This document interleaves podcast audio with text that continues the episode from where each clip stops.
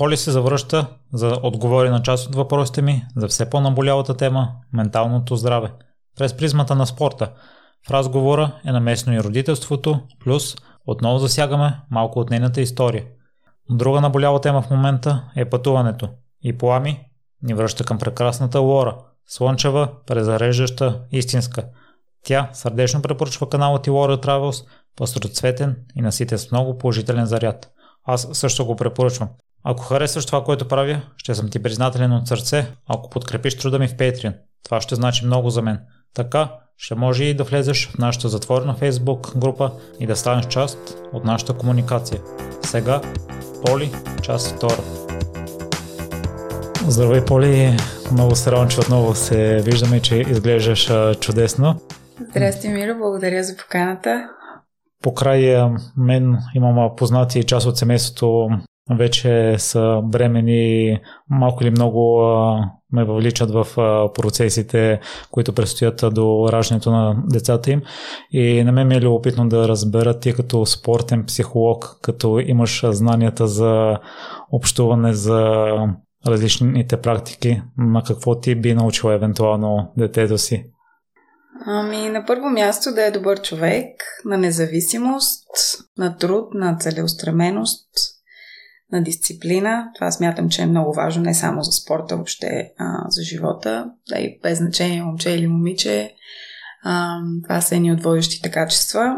И аз, например, имам изключително силна връзка с родителите си. В същото време са ме научили да съм независима от много малка. И смятам, че това е много ценно. Със сигурност е трудно приложимо, а, но много важно за живота на всеки. И наскоро прочетох много интересна книга, която горещо препоръчвам. Тя е на Естер Войчицки и се казва Как да отгледаме успешни личности. Самата Естер има три дъщери, които е отгледала с така по-специфични методи на възпитание, за които разказва надълго и на широко в книгата. И а, всъщност трите и дъщери а, са на доста така високи позиции в едната, ако не се лъже, а, CEO на YouTube. А, помагала в началото за изграждането на Google, а, пак а, на някаква сериозна позиция. Другата е епидемиолог и а, преподавател в Калифорнийския университет. А, и третата също така част от някаква така успешна компания на доста високо ниво като позиция. А, но дори да, да не са толкова добре в кариерата. Наистина методите на възпитание, които използвала са много интересни и бих препоръчала така на всеки да я, да я прочете. Много увлекателна книга, особено за днешно време. По повод, нали, дигитализацията и въобще проблема на много родители с това дали да позволяват на децата си да прекарват дълго време на телефоните и а, компютри и така нататък. Има много интересни стратегии, по които може това някакси да се балансира. А, хем да са в крак с многото време, както се казва, а, хем да не се прекалява и да не се губят други а, важни моменти от детството за развитие на детския мозък, така да кажем, и въобще способностите, които развитието, ако щеш, на фантазията, а, което понякога се притъпява от а, прекаленото използване на телефони, например, и въобще а, такъв тип средства. Аз съм чувал за едно унгарско семейство. Ти си запозната за правилото на 10 000 часа. Часа, да. И бащата е решил, има три дъщери и трите да се занимават с шах и да станат световни шампионки. Още от малки постоянно са играли. И в крайна сметка и трите стават много успешни. Мисля, че даже едната успява да победи известен шахматист. Знам и за историята на Агаси, който насилствено е играл тенис в детството си, продиктуван от баща си. За дълги години е мразил спортата, но на теб кои неща ти направиха най-силни впечатления от книгата? А, ами, сега ще ми е трудно така нещо да ти кажа като конкретен пример, защото наистина а, книгата е многопластова. Има всякакви примери и от миналото, които Войчицки е използвала с нейните дъщери, така и в сега, в сегашно време, а, примери, които тя използва с нейните внуци, защото от трите дъщери, мисля, че има близо там 8-9 внуци. А, и, и са много различни, нали, в предвид времето, в което ги е отглеждала дъщерите и внуците си, но, а, но са изключително така интересни и предпочитам да наистина да препоръчам книгата, отколкото аз да давам насоки, защото е много, много добре написана и не ми се иска да, да разкажа нещо по не толкова интересен начин.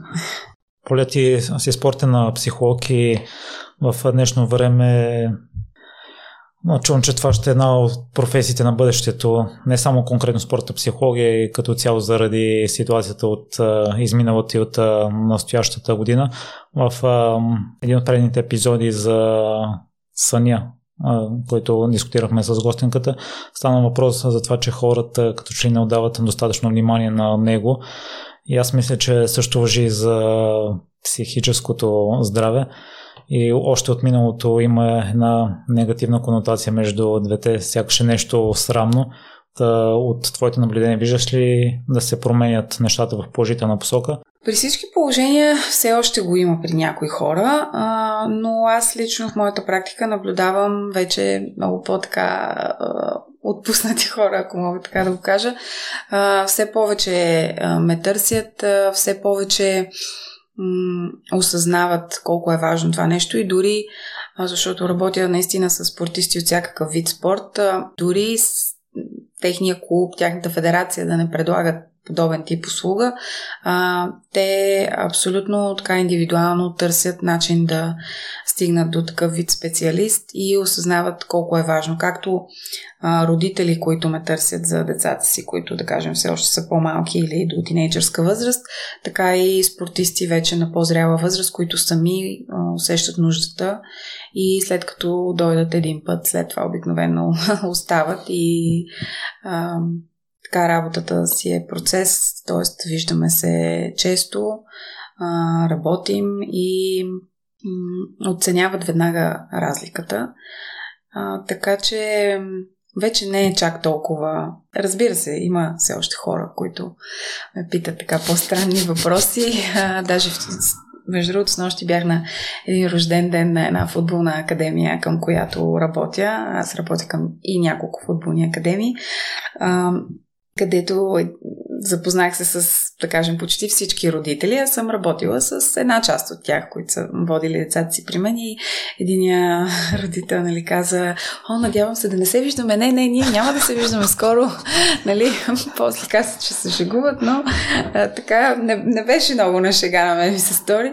Тъй, че има хора, които все още се стряскат, но аз държа да отбележа, че аз работя с клинично здрави хора. Нали? Това е много важно да се каже.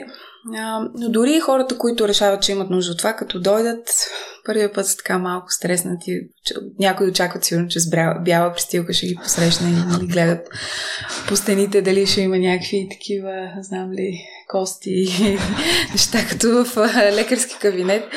Но, но бързо, обикновено бързо пречупваме така това мислене и вярване и а, определено все повече хора са осъзнати, че това е важно нещо и, и идват.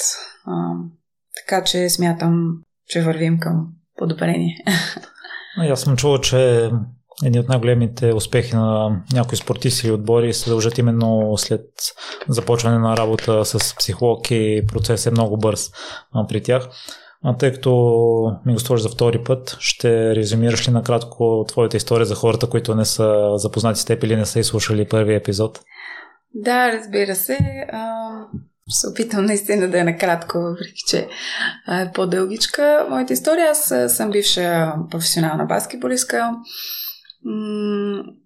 Играла съм на много места, както в България, а, така и в а, Европа и в Штатите. А, ще е трудно да изброя всеки един от клубовете, в които съм играла със сигурност. Била съм и национална състезателка за девойки и за жени в България. На 16 години заминах за Испания да играя там. После на 17 спечелих пълна спортна стипендия от някои университета в Штатите. А, те отидох в един от тях. Там играх и, и учих. Избрах си да уча психология. След това завърших и подписах професионален договор в Германия. Оттам съм играла в Европа в няколко страни. Германия, Швейцария, Италия, Испания. Междувременно и в клубове в България. И а, за съжаление, получих по-сериозна контузия, което често се случва при професионалните спортисти, което а, наложи прекратяването на кариерата ми. И след това реших да продължа с а, образованието, което вече имах, т.е. от общата психология. Записах магистратура спортна психология в Национална спортна академия Васил Левски. След като а, я завърших, а, се явих на конкурс за докторанти същата специалност и в момента вече завършвам моята дисертация а, в а, Национална спортна академия и се надявам скоро, съвсем скоро да, да бъда вече и доктор по спортна психология. Та, да, в общи линии вече от а, може би 5 години се занимавам с а, работа с спортисти и треньори и родители на спортисти главно. Така че, ако смяташ, че нещо може да добавим още. Uh, Преподавател съм и в Биофит колежа, да не пропусна. Страхотно място, между другото, което също препоръчвам на много хора, които са преценили да продължат uh, образованието си. Така че гордо ма е това. Ние в, в първия епизод разказахме по-детално. На мен, като го преслушах отново, ми си искаш да разкажеш допълнително за периода, в който ти се е върнала мотивацията след контузията и си решил да се отдадеш на ученето, тъй като е минало известно време преди това. Да, със сигурност беше много труден период. При всеки професионален спортист просто транзицията е много трудна от преминаването от професионален спорт към реалния живот, както нали, казват американците много е трудно наистина да го първо да го проумееш, че няма да правиш това, което си правил с години наред а, и на което си свикнал. А, за мен е лично най-трудната част беше това, че се събуждах сутрин без цел. Тоест, не знаех какво ще правя и нали, някой може да си каже, е супер, сега имаш време, свободен си, може да си правиш каквото си искаш, може да си почиваш, да си ходиш на вакансии, да се виждаш с приятели, въобще, нали, свобода, но на мен е това, така, това беше най-трудната част от, от този период и до момента, до който не си поставих някаква цел, в общи линии нещата не бяха хич розови. Но определено това не стана толкова бързо, колкото ми се е искало. Защото ти понякога мислиш, че имаш различни интереси, понякога се насочваш първо към едно, после към друго, изпробваш различни неща. Въпреки, че аз вече бях завършила психология, не бях сигурна и в никакъв случай не, не някакси нямах така някакъв начертан път за себе си, че сега ще, ще продължа образованието с спортна психология, след това а, и докторантура и точно с това се занимавам. То въобще не беше популярно и честно казано тук въобще не се чуваше за това нещо. Не съм си представила, че има вариант въобще да си, както се казва, изкарвам хляба с тази работа тук в България толкова бързо. И по-скоро имах някакви други идеи. Пробвала съм се и в... Имах покана тогава за телевизията. А, пробвах там. Не, някакси не беше моето или може би чак толкова не ме е грабна. А, с а, менажерство, спортно менажерство също бях започнала да се занимавам, защото имам доста контакти от отборите, в които съм играла в чужбина. А, опитвах се да помагам така на млади момичета и момчета, които искат да се развиват. Между другото, правя го и дори сега продължавам да го правя от време на време. А, то не е като работа, колкото наистина им помагам с каквото мога, с, с контакти, с съвети. А, така че трудно е докато намериш нещо ново, което наистина да те вдъхнови или да, по някакъв начин да ти е интересно. И в момента, в който вече имаш някаква цел, а, някакси нещата придобиват смисъл и си малко по-спокоен така в, а, в кожата си и можеш да, да потеглиш отново, така да кажем. Още от а, началото ли, след като взе решение, че ще продължиш със спортната психология, те грабне и след това се отдаде изцяло на нея? Ами, не. Ще излъжа, ако кажа, че е било съвсем от началото, защото в началото има много въпросителни. Аз реално започнах да уча спортната психо... магистратурата по спортна психология в Национална спортна академия и започнах паралелно работа към един център, такъв психологически център за, за деца, а, Помпелина. А, всъщност искам да им благодаря на хората, че ми се довериха. И а, там работих с други колеги психолози и логопеди, а, от които пазя много хубави спомени и въобще а, така научили са ме и те на много неща. И паралелно работех там, също малко и с менажерството се занимавах и а, учех. Тоест, не знаех точно коя, коя част ще бъде а, там, къде ще продължа, а, но определено спортната психология взе така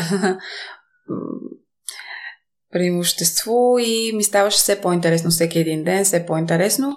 И вече към края на магистратурата ми започнаха да ме търсят някои хора за, ам, така, за консултации. И аз нали, в началото го приех О, супер, нали?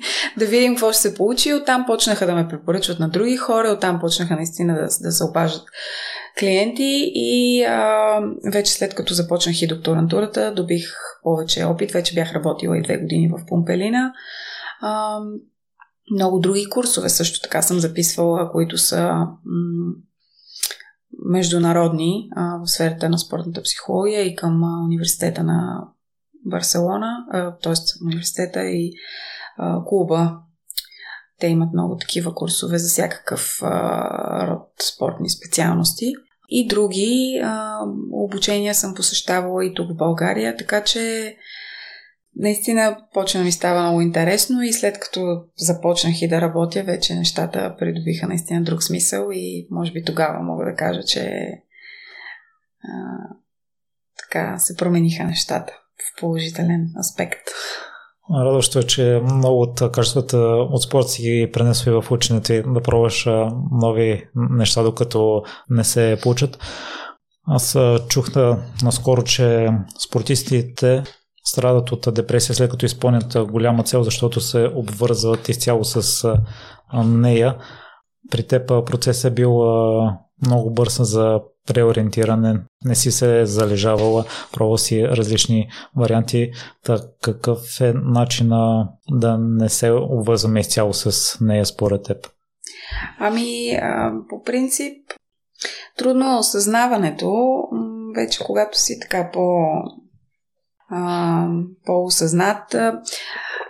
Виж, при всички положения движението помага при всичко. Тоест, дори да да нямаш никаква идея на къде точно да поемеш, трябва да пробваш различни неща, докато стигнеш до твоето, защото залежаването, както казваш, и това да седиме вкъщи, да самосъжаляваме и да гледаме в тавана, не води до нищо. Нали, трябва да, човек трябва да е инициативен, трябва да изпробва всичките си възможни варианти, не трябва да се отчаива. А, понякога, ако щеш, трябва да си отвориш телефона, трябва да си отвориш социалните мрежи, да видиш какви хора познаваш, а, да провериш наистина всякакви възможности. Понякога а, стигаш до някакви заключения, които не си се замисля въобще. А, понякога срещи в миналото, които си имал. Поне, поне при мен може би, защото наистина с адски много хора съм се сблъскала и професионалния ми път. А, и българи, и чужденци. И винаги, винаги има варианти. Просто човек трябва да види наистина кое така истински го мотивира, интересува, по някакъв начин го м- държи буден, а, кое го кара да, да не спи или да си мисли на другия ден какво може да направи, за да подобри някакво свое качество. Но в никакъв случай човек не трябва да, да бездейства. А, смятам, че ето и това да си инициативен също е много положително качество. Тук не говорим нали, за някаква такава болна амбиция а, и използвачество. А, говорим наистина за възможности, които а, човек трябва да гони и в крайна сметка да си изработва някакви случайности. После някак каже, ама ти, нали, случайност този човек направихте това или пък да, от една страна може да го наречем случайност, но от друга страна, в крайна сметка, трябва всеки да си а, гони вариантите, които има и, и контактите са много важни и това и в Америка така, като бях а, един мой много добър приятел а, ме научи на това нещо. А, просто наистина използвай контактите си Лошото е, че нали, в България малко това звучи такова едно точно с, с негативна нотка, нали, използвай.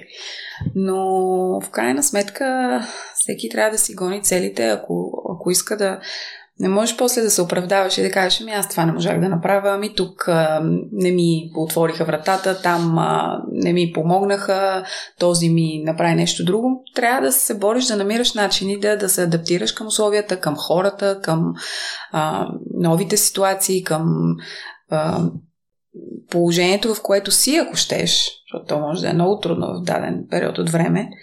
И според това да, да действаш и да не спираш да търсиш а, варианти за реализация. Иначе оттам нататък не, нали, оправданията са някакси не въжат, поне според мен.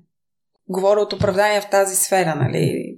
Тук не ми помогнаха, там не ме взеха, тук ми продължаваш да пробваш. Значи, според мен, най... А, и сигурно не е само според мен, но така, предвид а, моя светоглед, най-успешните хора и в света, и въобще в много от сферите в живота са тези, които са имали най-много неуспешни опити.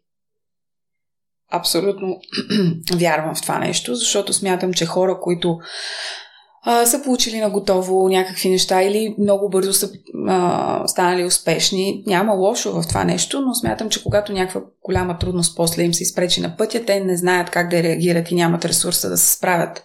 Докато хора, които са били отхвърляни милион пъти, които а, си пращат си витата, примерно, сто пъти на различни места и продължават, т.е. не се спират по никакъв начин. Това не ги демотивира или то може да демотивира за един ден. Аз съм съгласна един ден да се самосъжалява човек и да яде сладолет вкъщи.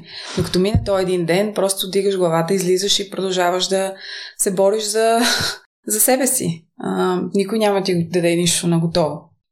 Така че а, това е моето мнение, че най-успешните хора са тези, които са имали най-много а, неуспешни опити или са били отхвърляни най-много, точно защото са научили рано-рано да се справят с това да бъдеш отхвърлен, с това, че не трябва да приемаш лично, че някой не те харесва или не оценява качествата ти, защото не всеки е длъжен да ги оценява или а, ти да си неговия тип спортист, неговия тип а, м- журналист и така нататък. Нали? В крайна сметка м- това не, е, не трябва, нищо не трябва да се приема лично и трябва човек да продължава да се бори, ако има големи цели, иначе няма как да станат нещата.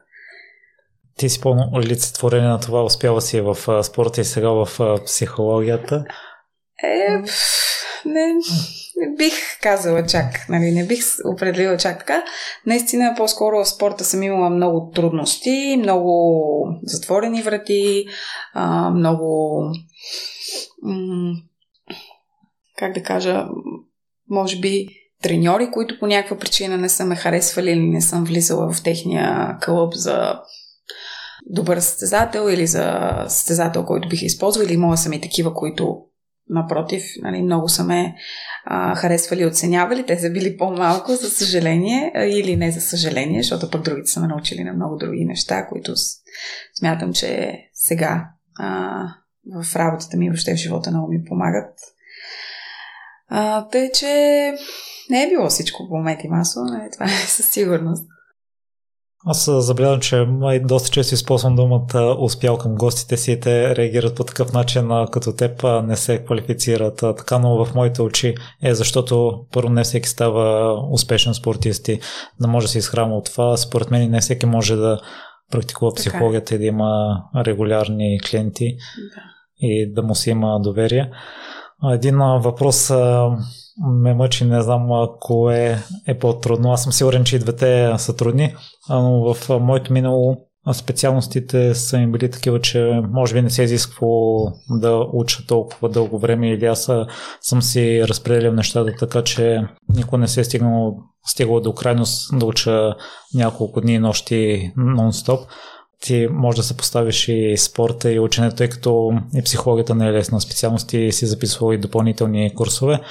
Сещам се за един епизод, в който един класдач каза, че деца, които не са свикнали с трудностите, това, което ти даде като пример, примерно ще излезат на тренировка за 2-3 часа, но времето няма да е хубаво и ще кажат майната му няма да се занимавам с спорта, ще се прибера вкъщи да уча. Аз съм чувал и една друга статистика, че 40% от студентите в най-престижните университети са на медикаменти, които спомагат запомнянето, ученето. Ти ако трябва да съпоставиш двете спорта и ученето, по какъв начин би ги сравнила като трудност? Ами много зависи наистина какви цели си си поставил и в едното и в другото, колко надалеч искаш да стигнеш и колко си готов да дадеш от себе си а, защото нали, безплатен обяд няма и всяко желание си има цена, но а, спомням си аз в университета, нали, специално в Штатите, защото програмата ми беше много по-натоварена, м- нямаше как има безсънни нощи, в които просто учиш през цялото време, особено когато учиш на ненародния си език така, моя, моя английски беше сравнително добър, но в крайна сметка ти учиш всякакви специалности нали, в началото първата година, после вече нали, по-сериозна психология, но това в крайна сметка са си нали, така, терминология, която си изисква по-специализирано познание на езика, така че беше много трудно и през деня тренировки, класове, пътувания, защото ние сме обикали в цяла Америка по турнири, т.е. изпускат се и много часове. В същото време трябва да гониш определен успех, който ако не го покриеш за семестъра, просто те качват на самолетчето и те връщат обратно, нали? откъдето си дошъл. Няма стипендия, няма нищо. И не ги интересуваше това, че всъщност ние комбинираме двете неща. А, така че и много безсънни нощи съм имала там и наистина и двете, и, и двете неща са трудни. Няма едното, което да е по-лесно. Важното е каква ти е целта и колко силно искаш да, да я постигнеш. Лесно няма. Като спомена натоварената програма, се сетих за един за два твита от спортисти. Един беше написал, че 2-3 дена почивка не влизат в неговия режим, няма такава опция, докато друг беше написал, че това да почиваш не значи да си мързелив. Mm. При теб с тази натоварена програма на кой от двете твърдения си привържник. Забелязах и в Инстаграм профил ти, че отиваш на почивка, но не можеш да се отдадеш изцяло и въпреки това провеждаш онлайн консултации. Да, и на мен ми е трудно наистина да бездействам, което е, което е проблем. Не е много, така не е захваляне. И всъщност, а, нали, напоследък всеки така, не всеки, но повечето хора а, казват, че са много заети и някакси малко това се преиначава, става едва ли не е някакво такова браво на тебе, нали, ти си много заед и всеки се хвали, че е много заед. Хем се оплаква, нали, че е изморен, хем обаче ам, един вид а, да те потупаме по раното, нали, ти колко си заед, което не е хубаво. Да, разбира се, най-добре е човек да е трудолюбив, много е, много е така за похвала, но малко минаваме към тая крайност, нали, да се опитваме да справим на по-заети, отколкото сме, защото това някакси ни, така ни издига малко. Ам, аз със сигурност не го правя с тази цел, но някакси трудно ми е да, да почивам някога.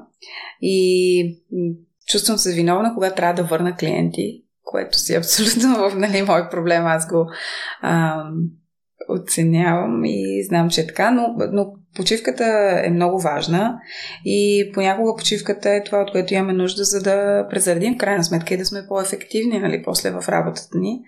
А, но нека не забравяме, че има и различни, по повод нали, въпросът и с твитовете, има различни видове почивка. И ако можем да преценяваме правилно кога от какво имаме нужда, няма да ни е толкова трудно да си го набавяме, нито ще изпитваме чувство за вина. Защото специално при спортистите, нали, да кажем, че ти не можеш, а, примерно, всеки месец да си даваш по една седмица почивка. Нали. Това е който и да е вид спорт, в общи линии не е особено възможно. А, но почивките наистина са, са различни. И м- има такава, която имаме нужда от тишина, примерно, и спокойствие и решаваме, че аз не искам две тренировки, но през другото време няма да се занимавам с никакви странични срещи, с, дори ако ще с приятели. Това натоварва, когато ти, ти си вече изморен под някаква форма. А, ще, ще си почина, ще си изключа телефона, примерно.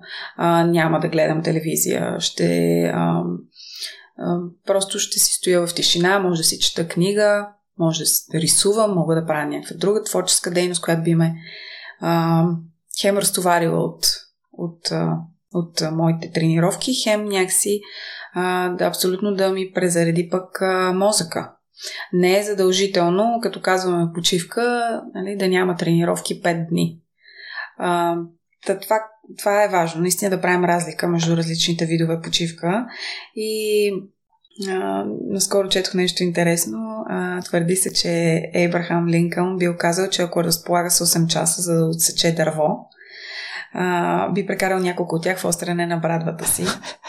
нали, не се превръща и в секач, който е твърде припрян и не наостря брадвата си. Всъщност, а, наистина трябва да, да умеем и да си почиваме, но по така интелигентен начин. Защото в крайна сметка, ако не го умеем това нещо, много лесно се, се прегаря. И вината би била в нас. И друго, което искам да отбележа сега по повод почивките, просто тук при нас, специално в България, нали, забелязвам го от работата с моите клиенти, много от тях, да кажем, тренират два пъти на ден, но те се налага да се занимават и с много други неща, които, може би, спортисти на тяхното ниво в други така по-развити а, страни а, не им се налага да, да правят. И това определено така а, как да кажа изморява ги допълнително, разбира се, това се отразява после на тренировъчния процес, после на, а, на представянето им на състезания. Говоря, нали, за така по а, вече по-големите на възраст спортисти. Просто им се налага да... Някои от тях им се налага и да работят, освен да са спортисти. А, докато изградят някакво име. Така че а, не е лесно, но, но пък а, в крайна сметка всеки, всеки си взима решение какво, какво да прави, но да, почивката е изключително важна. Това е много неприятно. Аз съм чувал, че самото сменяне на задачите и фокусирането от едното към другата също изморява. И това тренираш два пъти на ден и междувременно вършиш други неща. Mm-hmm. Със сигурност е още по-натварващо. На мен ми е останало в главата от госпожата по биология в а, гимназията, че най-добрият метод за почивка от физически дейност умствена дейност и обратното. Точно така. И, а, вярно ли е това да, или за всеки Да, за това, за това казах, нали, между две тренировки, например, колко е, колко е важно да си, нали, да поспим, разбира се, ако имаме нужда, но ако ако можем наистина да почетем книга или да направим нещо друго, което няма нищо общо с физическата дейност, но или да решаваме кръстословица, ако щеш, нали, някакви такива неща. И а, наистина в днес, днешния така свят не осъзнаваме колко е важно да а, постоим в тишина и спокойствие няколко часа на ден, особено ако по принцип сме много натоварени, имаме срещи с много хора или разбира се и спорта е свързан в повечето случаи с срещи и взаимодействие с много хора, много контакти, което изключително много изморява без да осъзнаваме. И а, така тишината е много, много важна. Различните хора обичат да се почуват по различен ня... начин. Някои срещи предполагам, че ги зареждат положително, ако са по-екстровертни насочени. Ами да, но пак, колкото и да е положително, това пак е хабене на някакви емоции, които после а, реално си взимат от твоите батерии. Няма как да, дори многото емоции без значение, нали, разбира се, негативните по-негативно влияят, но а, дори да си имал ден, в който а, така, е имал много положителни емоции с а, много хора, ти пак по някакъв начин си изтощен на края на деня. Няма как да не си. Поля, твоите клиенти от какви спортове практикуват? Ами, спортовете наистина са всякакви, а, като започнем от най-комерциални, така да ги наречем, футбол, а, баскетбол, лека атлетика, плуване, така и а, имам от а, голф, фигурно парзаляне, кикбокс, езда, шах, а, биатлон и други, нали, сигурно пропускам някой, но е много пъстро и а, разноцветно което е страхотно всъщност. Да, наистина да събереш толкова много опит.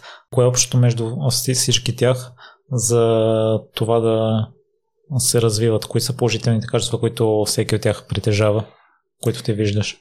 Ами, всички от тях са така отдадени а, до една или друга степен на това, което правят. А, дори решението им да стигнат до мен а, показва, че са отдадени, че а, имат амбиции, че а, гонят целите си вече. Разбира се, всички се различават по много други неща, но а, в повечето са дисциплинирани хора, нали, все пак а, спорта изгражда а, дисциплина и... Е, сега има и някои, които закъсняват нали, почти всеки път, но в, в по-голямото число са а, доста така дисциплинирани, възпитани, целенасочени млади хора, за което съм много благодарна. Сигурен съм, че за всеки от тях въжи едно и също нещо през стартовата треска. Твоя позната и бивша колежка в баскетбола Теди има един въпрос към теб. По какъв начин да се справим с напрежението преди и по време на матч? Много често тя чува, че хората по тренировки играят освободено, много добре и много силно, но дойде ли матч се гипсират и не могат да покажат една трета от възможностите си. Аз сега сещам а, някъде бях чел свързано с тениса, че ако гледаш тенисистите на тренировка, не можеш да различиш първите 500, но това, което се различава помежду им е именно представянето им по време на мачовете. Така е, това е много често така да задавам въпроси. А, почти всички мои клиенти, които идват, имат проблеми с предсъстезателната тревожност. Тя се среща както при по-малките, защото имат страх от неизвестното, нямат толкова опит, не знаят какво ги очаква. От друга страна им тежат очакванията на родителите, на треньорите. Така не са се сблъсквали толкова много до сега с а, напрежение. А, и от друга страна има по-изградените вече професионалисти, които ам, хем много пъти са се сблъсквали с това нещо, хем обаче те пък имат много повече какво да губят. А, имат много повече опит, знаят наистина кол- колко лошо могат да се развият нещата, а, ако така претърпят неуспех. Тъй, че това е тема, която засяга наистина голяма част от спортистите. И смятам, че наистина няма спортист, който по едно или друго време в кариерата си да не се е сблъсквал с предсъстезателната тревожност. Работим върху много стратегии за справяне, като визуализацията, като дихателни техники, релаксация, медитация. Нали? Наистина има много така различни стратегии и техники, които работим, пак казвам, според а, възрастта на спортиста, според нивото му на осъзнатост, според вида спорт, според това до каква степен е тази предсъстезателна тревожност, защото при някой е така по лекичка, но имам състезатели, които сега, нали, с извинение, но примерно отиват на футболен матч, айде. А, и а, повръщат, а, така че това вече е нали, малко по-сериозно е, внимание трябва да се обърне. А, това значи, че дълго време не се е обръщало някакво внимание и не се е работил в тази посока. Тоест, още при така най-ранните белези на някаква председателна тревожност е хубаво, не обръщам се и към родителите, защото в крайна сметка при по малките, при подрастващите, дори при тинейджерите, може би родителите са тези, които могат да забележат и треньорите, де, а, могат да забележат така тези първи сигнали. Не е нужно да се стига до такива по, по-тежки неща или, или деца, тинейджери отказват да отидат на матч, отказват да отидат на тренировка, което също са сигнали за подобен тип а, проблем. А, и понякога може да бъде много сериозно, така че е хубаво да не се стига до тази сериозност и да се потърси помощ по-отрано. Но с правната работа се оправят. Се преодоляват, разбира се, да. Просто когато вече е по-задълбано, се изисква малко по-дълъг период на работа, разбира се. Да оставим на тениса. Един от спортистите, който аз съм чул, че е с най-силна психика е Джокович. Аз вече не следя толкова детално спорта и не мога да дам детални примери, но аз съм малко на противоречиво мнение за него, защото в определени моменти наистина психиката му е на топ ниво и измъква мачове от губещи невъзможни позиции срещу Федерер, срещу Надал, срещу най-добрите тенисисти. Но съм забелязал, че когато му предстои да пренапише историята, да подобри някакъв нов рекорд, като че ли тогава не се получават нещата и въпреки, че е фаворита в мачовете или в турнирите ги губи. Сещам се за първия път, в който може да спечели Руан Гарос и да събере четирите турнира от шлема. На финал игра много слабо. На Олимпиадата 2016 загуби първи кръг. Отсилен на тенисиста тогава, но Джокович беше в топа форма.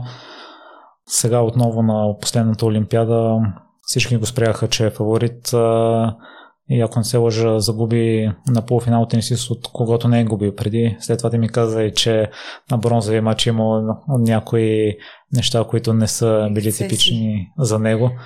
Ами, да, смятам, че той въобще не очакваше да, да няма успех на Олимпиадата.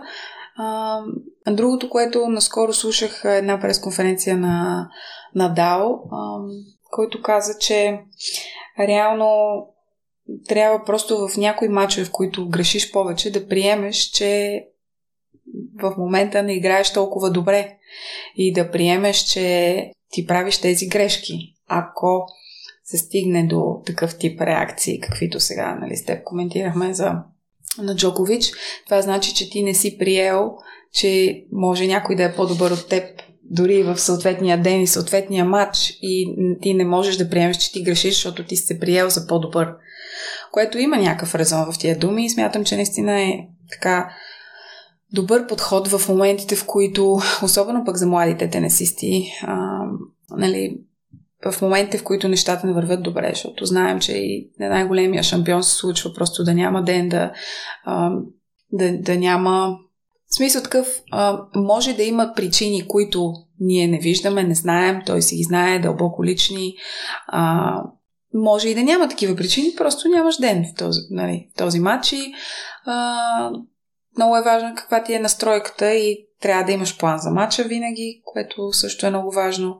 И разбира се, е хубаво винаги в този план за матча да е включено и, и това, че има такъв тип ситуации, в които просто трябва, случат ли се, да, да знаеш как да реагираш нататък и не само да знаеш, нали, Джокович ясно, че знае с опит, който е безкрайен, но ето виждаме, че пък не дава най-добрия пример, може би, с това, което ти казваш, нали, на теб не ти е направило добро впечатление.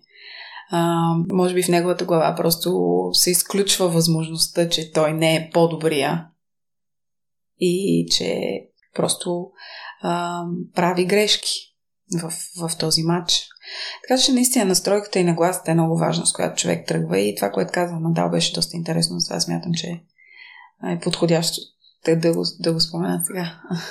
Не се бях замислил за това, защото мисля, че спечели първия сет и водеше с пробив във втори беше много близко до спечелването. Явно изведнъж нещо, нещата не са се получили, не може да губи. Слушах едно интервю на Йордан Божинов, който коментира тенис след спечелването на Уимбълдон от Джокович, той, ако не се лъжа, каза, че е хубаво да участва на един турнир преди Олимпиадата или US Open, на който е хубаво да загуби. Ти подкрепиш ли такъв тип твърдение, малко да се отърси от а, непрестанното печелене? Ами, и да и не. Пак много зависи от типа спортист, от неговия характер, от неговия темперамент. Така че това е добре да се прилага, но не при всеки. Аз се надявам се пак да се съвземи да спечели US Open. Миналата година имаше една подобна случка с един колездач, който в миналото си е бил състезател по ски скокове, но след сериозна контузия се преориентира в колезденето и си е бил поставил 5 годишен план да спечели най-голямото състезание в колезденето и това се е падало миналата година и до последния възможен момент се представяше страхотно сезона му вървеше превъзходно, побеждаваше във всяко състезание. По време на въпросното състезание също доминираше и остана последния етап, в който също беше фаворит, но явно имаше лош ден, пък втория състезател имаше супер добър ден и го изпревари. И на мен ми се струва, че е доста трудно да се превъзмогне такъв тип загуба, но след един месец участва на едно друго голямо състезание го спечели, видимо не му е повлияло. А сега през новия сезон също се представя добре. Та явно този неуспех от миналата година останал зад гърба му. Та какъв е метода да забравим бързо неуспехите си? Ами, в общи линии, като се фокусираме върху всяко следващо състезание, както и в тениса, а, като направим грешка, се фокусираме върху всяко следващо разиграване. Най-важната точка е всяка следваща точка, без значение какъв е резултата. А, нали, много зависи през какво време има състезания, защото при всички спортове е различно. А, понякога, когато, примерно, да кажем в тениса, наистина те играят всяка седмица, а, понякога нямаш време просто да, да си дадеш един месец да страдаш за неуспешно състезание. Нали, трябва веднага да се мобилизираш за следващото.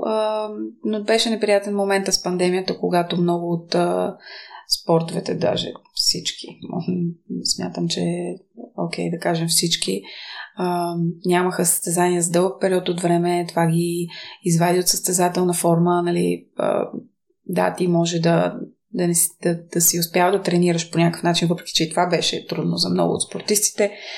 А, но тренировъчния процес и а, състезателната така форма са съвсем различни неща и много негативно повлия на много състезатели в различни видове спорт, липсата на състезания. Спаднаха и много резултатите, а, демотивира ги това много от тях. А, други се чудеха какво се случва, не смятаха, че не е достатъчно основателна причина, че не са имали състезания, защото си казаха, ами да, всички други и те нямаха. Значи нещо не е, не е наред с мен, примерно. А, да повлия много негативно на, на почти всички спортисти. И беше тежък период. А, та, и тогава а, така имаше доста работа. Но надявам се наистина вече да не се навлиза в такива периоди, въпреки че чувам пак някакви неща за есента. Да, надявам се да, да има по-добро развитие от преди, но времето ще покаже. Аз а, изгледах документален филм на, за един бивш победител в обиколката на Франция и пейзажа беше много приятен на, на едно езеро, ловеше риба и той има само една победа в а, най-трудното състезание, най-престижното и става на въпрос, че ако беше спечелил още няколко, нямаше да го направи по-щастлив в момента. А, може би ние хората сме така, преследваме дадена цел и си мислим, че тя ще ни направи щастлива, но след като приключи кариерата, се оказва, че не винаги е така. Ами, понякога трябва, нали, правим нещо, за да го докажем на себе си. Един път е абсолютно достатъчно, когато сме го постигнали, вече нали, а, сме си го доказали и някакси губим а, интерес а, към това нещо. Но в повече случаи особено от детството, нали, правим нещата първо, за да ги докажем на родителите си. А, вече след време доказваме на себе си. Но А, но да, в общи линии, когато си си го доказал вече веднъж, а, някакси не е вече толкова интересно, не е вече толкова сладко. Но в това предполагам, че се различават хората, тъй като има някои, които за, за един път е достатъчно, но други искат още и още. Ето, примерно Джокович, аз съм сигурен, че едно нещо не му е достатъчно. Е, да, със сигурност там вече се мерят рекордите и а, съвсем така мотивацията е на друго, друго ниво. Така че има мотивация човека, личи си отдалеч, да не го мислим. Ние в предния епизод коментирахме стреси дали го има в спорта или не. Е, тогава ти обясни подробно, че има стрес в спорта. Наскоро чух едно интервю на бивш спортист, за съжаление не си спомням спорта и той каза, че състезанията са просто състезания. Аз тогава си спомням, че те попитах за стреса, тъй като имаше различни примери. Твоята фризьорка тогава беше казал, че няма никакъв спорт в стреса. Също беше споделил и Жозе Мауриньо. Та сега, ако мога да перефразирам същия въпрос за състезанията, състезанията просто състезания ли са? Ами, просто състезания са, но да, всеки ги възприема по, по различен начин. А, така че, наистина, това е най-важното, как ги възприемаме и аз а, уча моите клиенти да, да ги възприемат като един вид празник, а, защото те полагат толкова много усилия с години, а, лишават се от толкова много неща и в крайна сметка ти това, ако не го правиш за момента на състезанието, защо го правиш? Да, окей, удоволствието е една част от нещата, а, но ти ако не, не си въодушевен и ентусиазиран преди състезание, а, значи по-добре да прекратиш спортната си дейност. Това означава, че не ти пука въобще. И се опитвам да ги науча, че а, стреса, напрежението, страха, ако щеш, а, можем да ги а, така трансформираме, трансформираме в а, точно а, въодушевление и ентусиазъм. Приемаме стезанието като един празник. Например, ти имаш рожден ден и когато имаш рожден ден, сутринта като станеш си ентусиазиран, въодушевен, нали, ще дойдат ли всички гости, тортата хубава ли ще е, ще получи ли хубави подаръци, а, нали, как ще си прекарам. Има едно такова чувство, което е хубаво а, да го м- да го а, заменим с а, тези чувства, които изпитваме преди, преди състезание. И да си кажем, ето, аз сега съм а, ентусиазиран и въодушевен и това е най-нормалното нещо, защото предстои моя празник днес. Да покажа това, което аз през цялата година, примерно, или през цялата седмица, или нали, съответно според спорта, а, правя, а, боря се, нали, тренирам а, и тук мога да го демонстрирам. Значи аз съм леко така въодушевен, но това е най-естественото и е най-нормалното. И го приемам. Докато ако си кажеш, оф, ето, страх ме, притеснявам се, нали, а, напрегнат съм, ти не си доволен от тези чувства, как те карат да се чувстваш, отблъскваш ги, колкото повече ги отблъскваш, те те заливат с още по-голяма сила. И тогава вече а, положението е много сложно и наистина не искаш въобще да тръгнеш към състезанието, към матча, към стадиона или нали, басейна или каквото и да е. Тоест трябва по някакъв начин ти да се настроиш, че това е твоя празник, че ти изпитваш малко повече вълнение, което е ентусиазъм и въодушевление, този адреналин а, да мине през тялото, но ти да, ти да приемеш тези чувства по този начин. Така наистина е най-просто обяснено, за да се опиташ да, а, да си в ситуацията напълно осъзнат какво те очаква и също така а, да не проспиш състезанието в мисли за резултата вече и за а, това какво ще стане накрая, защото имам много клиенти, които много често, нали, а, така вече състезанието е започнало и те вече виждат ако падна какво ще стане, нашите какво ще ми каже треньора, как ще реагира а, и проспиват въобще и плана, който са имали за, за матча и всичко, което се е говорило преди това, инструкциите, които са получили от треньора и това им е проблем. Тоест ти трябва да си тук и сега през цялото време а, така активна единица в а, това, което се случва. Аз съм а, сигурен, че всеки от тях а, има искрена любов към спорта и го практикува с а, желание, но с ежедневни тренировки ангажименти може би понякога се забравя за тази любов. Един от най-добрите коздачи в днешно време в началото на сезона си взе почивка за неопределен период от време, защото искаше да размисли на къде да, да продължи. И чуваме, че и в другите спортове също става все по-популярно това да се обръща внимание на психическото здраве. И неговата любов към колезнето се върна след като посети едно състезание в а, началото на годината и тогава е разбрал всъщност. Той е погледнал нещата отстрани да. и оценил повече нещата, които има. Да.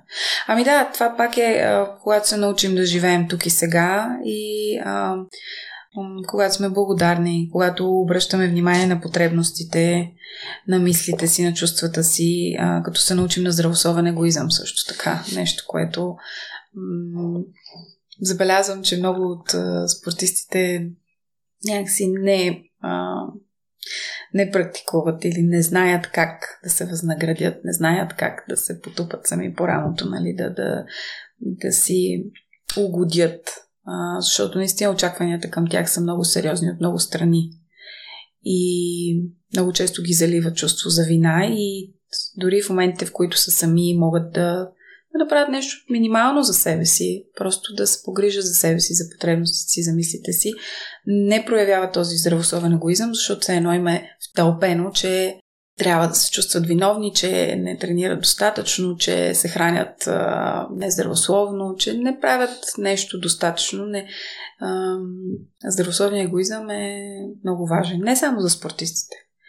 Но това забелязвам напоследък, че трябва малко повече така да, да обръщат внимание на а, наистина на това, което те сами искат а когато си в...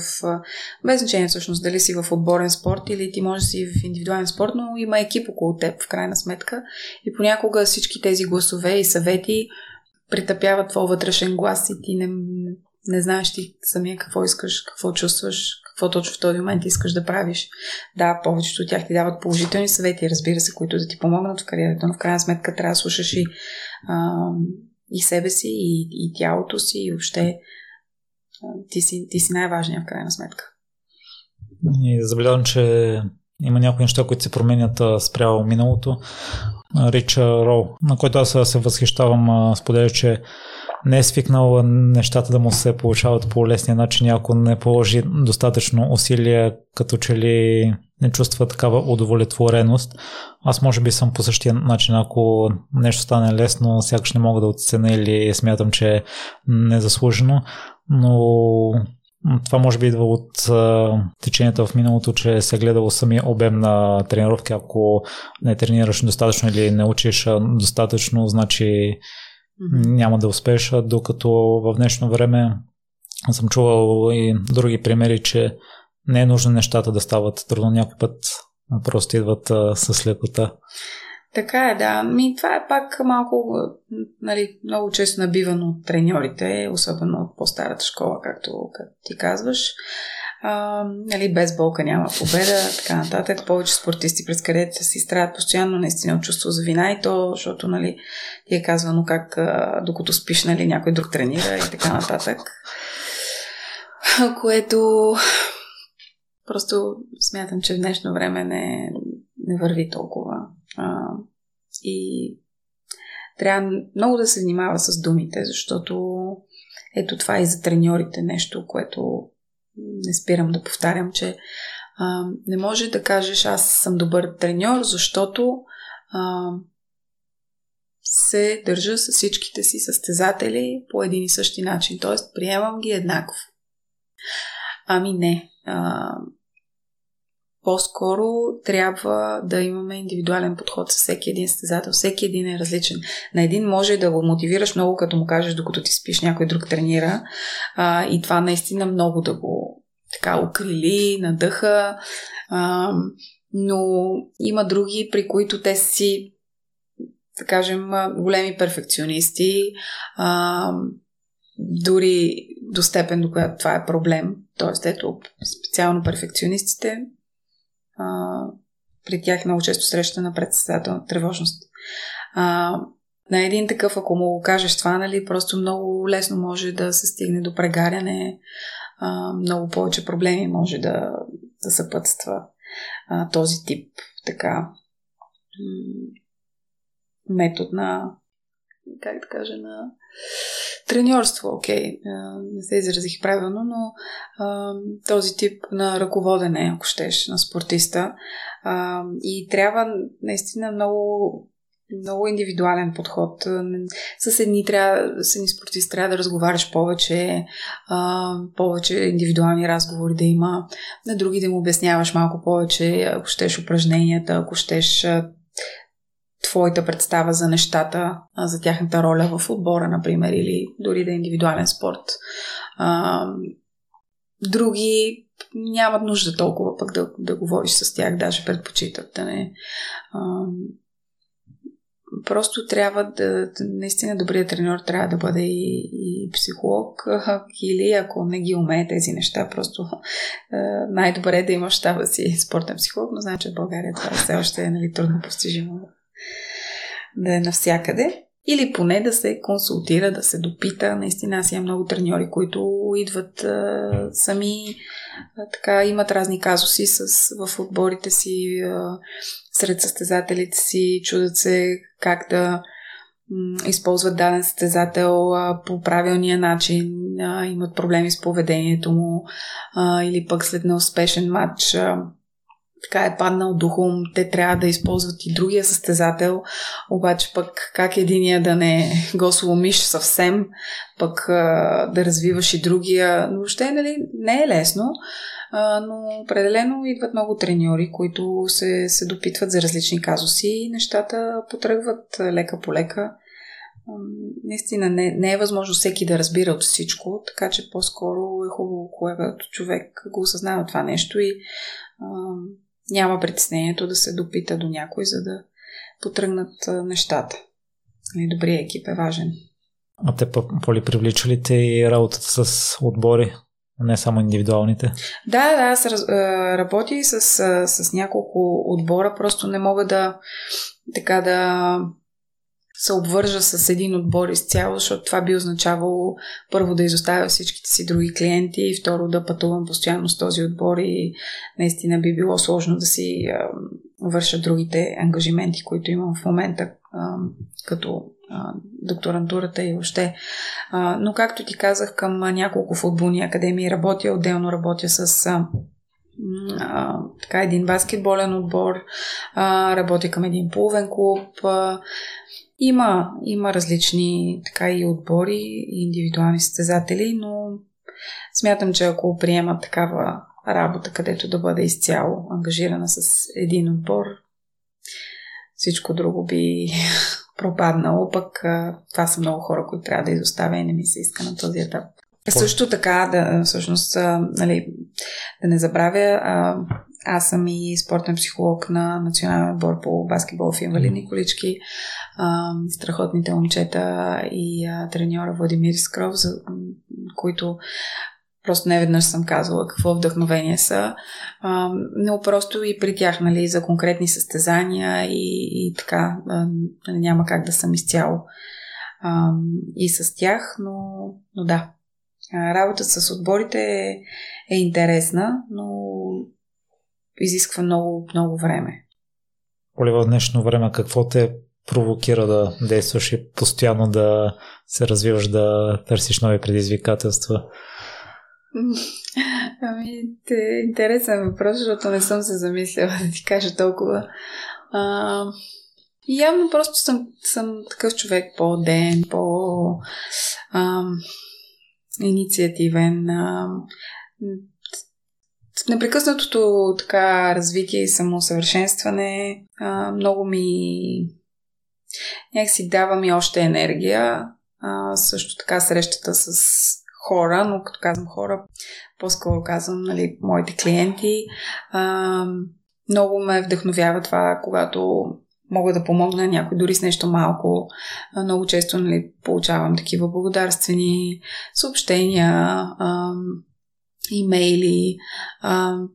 Може би това е нещо, което ми по-скоро понякога дори ме изненадва, защото аз не си давам сметка, докато работя, а, дали успявам да помогна толкова много. Нали, разбира се, искаме се и, а, и се старая, но съм наясно също така, че спорта е дейност, която непрекъснато променяща се, зависеща от адски много външни фактори.